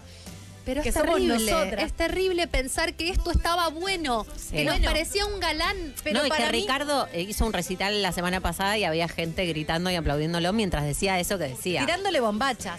Pero yo creo que el problema de Ricardo es que Ricardo no se puede ayornar, porque Ricardo No, no, es un no. tipo que se llama Ricardo. es un señor grande, es un señor muy machista, que está enojado porque ahora las Se cosas acabó. que dice ya no tienen la resonancia que tenían. Porque yo estoy segura que Ricardo Sí. antes llenaba tres Luna Park y por ahí ahora Ricardo no sé si lle- por ahí sí. ¿Sabes qué? Siento que Pero de pronto está estás enojado, cantando, está cantando sus enojado. canciones porque te las sabes. Yo sé que hay Me las sé canciones que te las sabes todas en me un las lugar sé. de tu mente y de pronto empezás a decir, decís, yo estoy, esto, este, este No, es flaco el, es el esto. rey de los toxis. Pero como que no te das cuenta que esta- estaba diciendo lo que estaba diciendo y ahí te tenés que bajar, boludo, no te puede gustar más. Sí.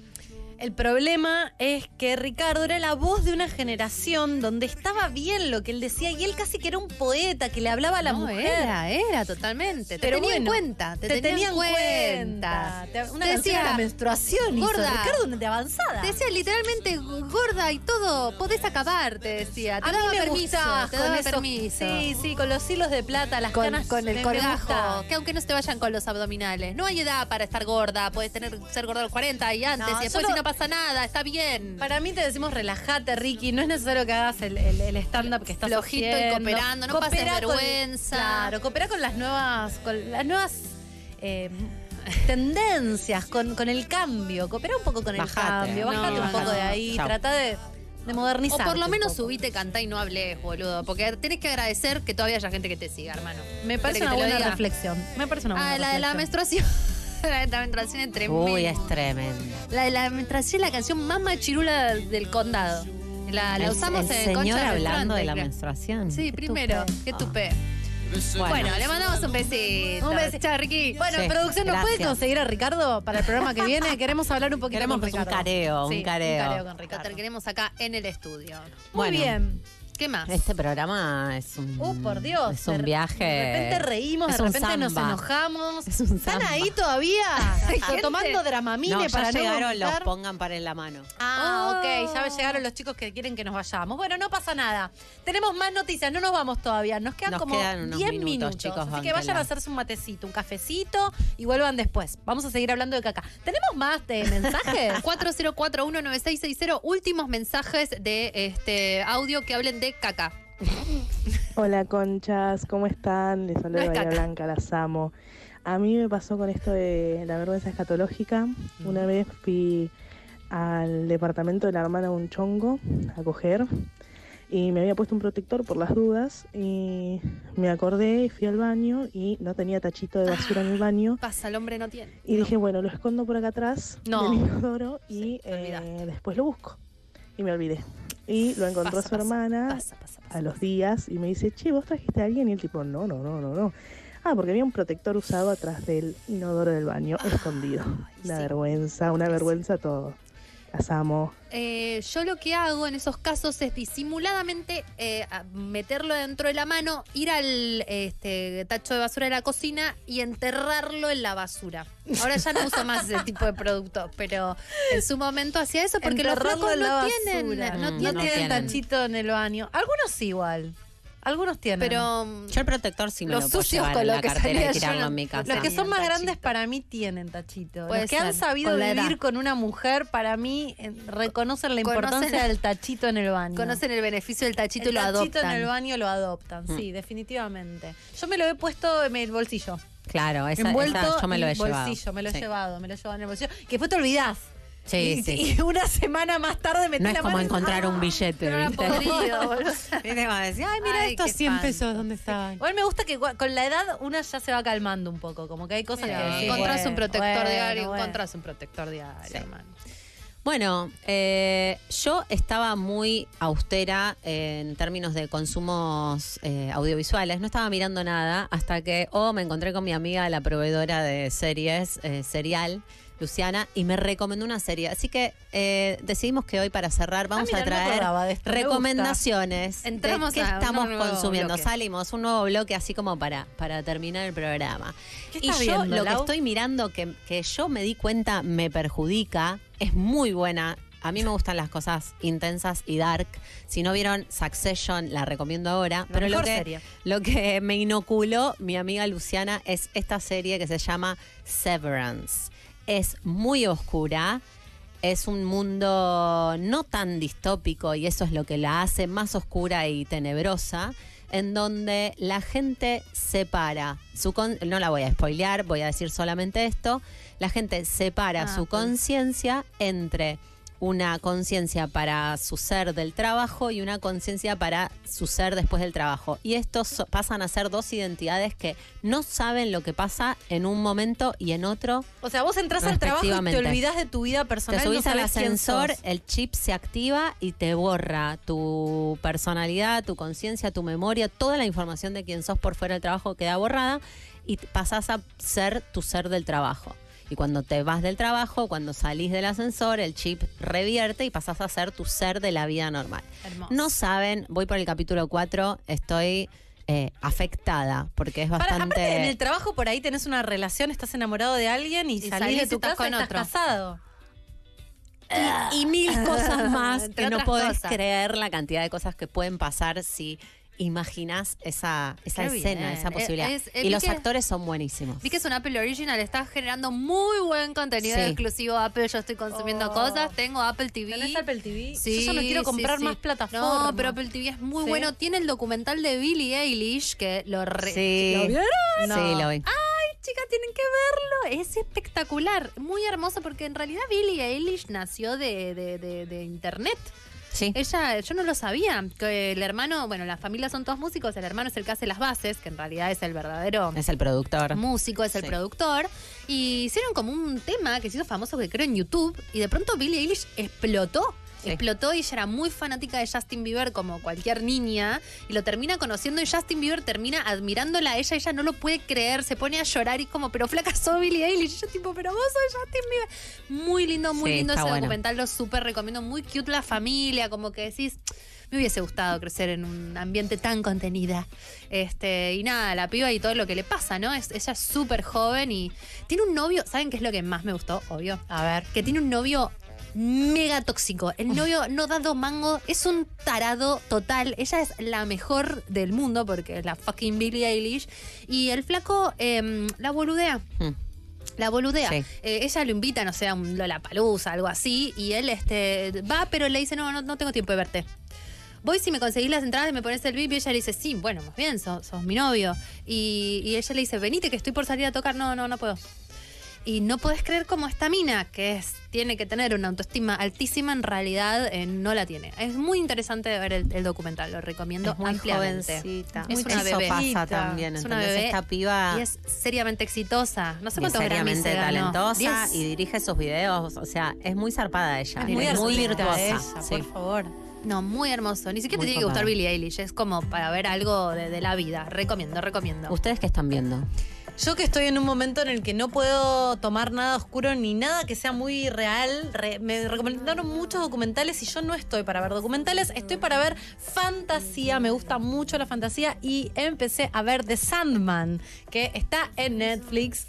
Eh, es basado, es una historia basada en un cómic de Neil Gaiman, que es un autor que me encanta. Si no vieron, bueno, él, eh, una de sus series más conocidas es eh, American Gods, que yo vi como capítulos, no me enganché tanto, pero hay una miniserie que se llama Good Omens o Es Buenos hermosa, Presagios. Que a mí no me gusta el fantasy y esa es muy buena. Yo le- me compré primero el libro y después vi la serie y es muy, muy buena.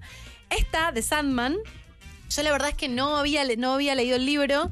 Eh, dije, bueno, vamos a poner esto porque está fuerte el protagonista y aparte Neil Gaiman y aparte fantasy. A ver qué pasa. Y arranca y es el rey de los sueños. El protagonista es Morpheus. Morpheus, el rey del sueño, Ay. es un endless, ¿no? Hay que entrar en toda la lógica del mundo que crea, pero él es eh, el rey que, eh, el dios más que el rey, el dios de los sueños que rige eh, todo lo que pasa cuando entramos en el mundo del dormir.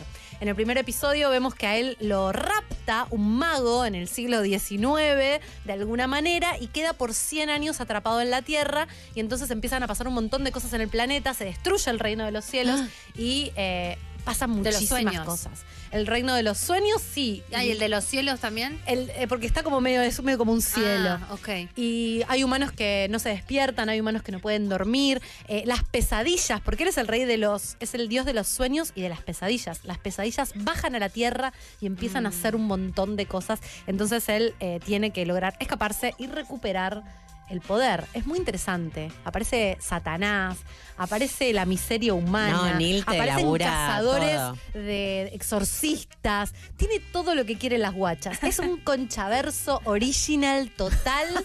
Em, Made in eh, Inglaterra, ¿no? Estoy chocha, Es no quiero que termine. Me parece espectacular. Recomiendo. Bueno, yo quiero recomendar un libro que estoy leyendo que se llama El Camino del Artista, que bueno, re tarde llegó la mina. Sí, llegué tarde. En realidad me lo regalaron hace como tres años una de mis mejores amigas para mi cumpleaños. Y de pronto, eh, viste que los libros uno los tiene ahí y dice, es ahora, sos vos, sos vos. Entonces agarré el libro, lo empecé a leer y me está haciendo flashear mucho porque el camino del artista no es necesariamente para artistas, es para cualquier persona viva. De Julia Cameron. de Julia Cameron, que te propone un, eh, una, este, un ejercicio para desbloquearte creativamente. Pero esto te sirve seas abogado, seas pintor o seas este, médico. Uno tiene que mantenerse creativo para mantenerse feliz, en realidad. Lo que te habla es que la energía vital permita, o sea, que permitas que la energía vital circule en tu, en tu cuerpo. Y tiene un montón de ejercicios muy aspiracionales, como por ejemplo levantarte todas las mañanas y escribir no sé cuántas páginas, que obviamente yo jamás lo haría, o sea, lo intenté y no lo logré.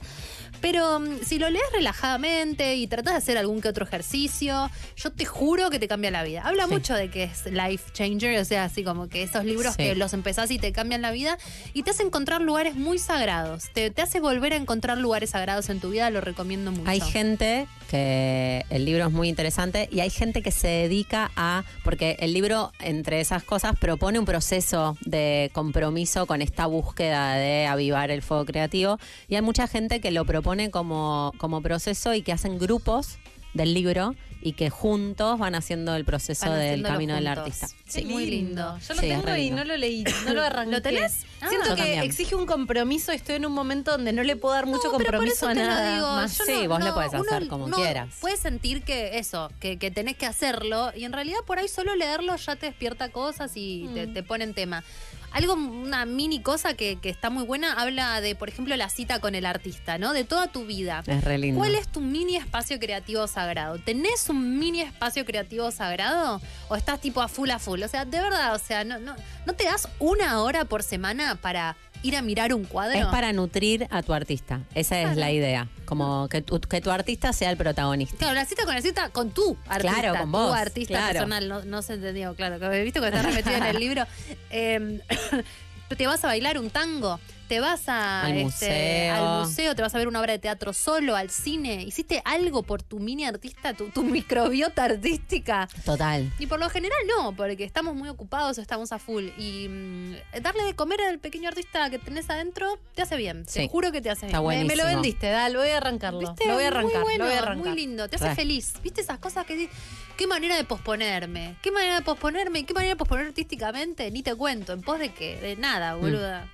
Hay que leerlo, muy bueno. Sí, está bueno. A mí me gusta. Nos vamos con esto entonces. Sí. Ya nos vamos. Sí, Oh. ya, ya le llega el turno a los chiques de paren la Me mano. dicen, "Ay, hoy paren la mano con gente. Nos pusieron en el pro. ¿Qué significa paren la mano con gente? Están Están acá en vivo acá. en el teatro, ¿no?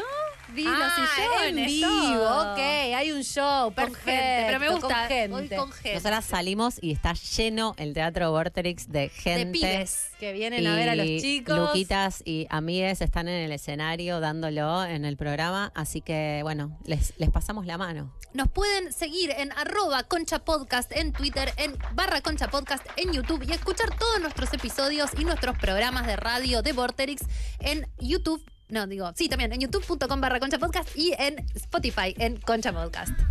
Ahí estamos. Muchas gracias. Hasta la semana que viene. Volvemos con otro programa de Concha al aire. Nos vamos con un temón, Romix, Miranda.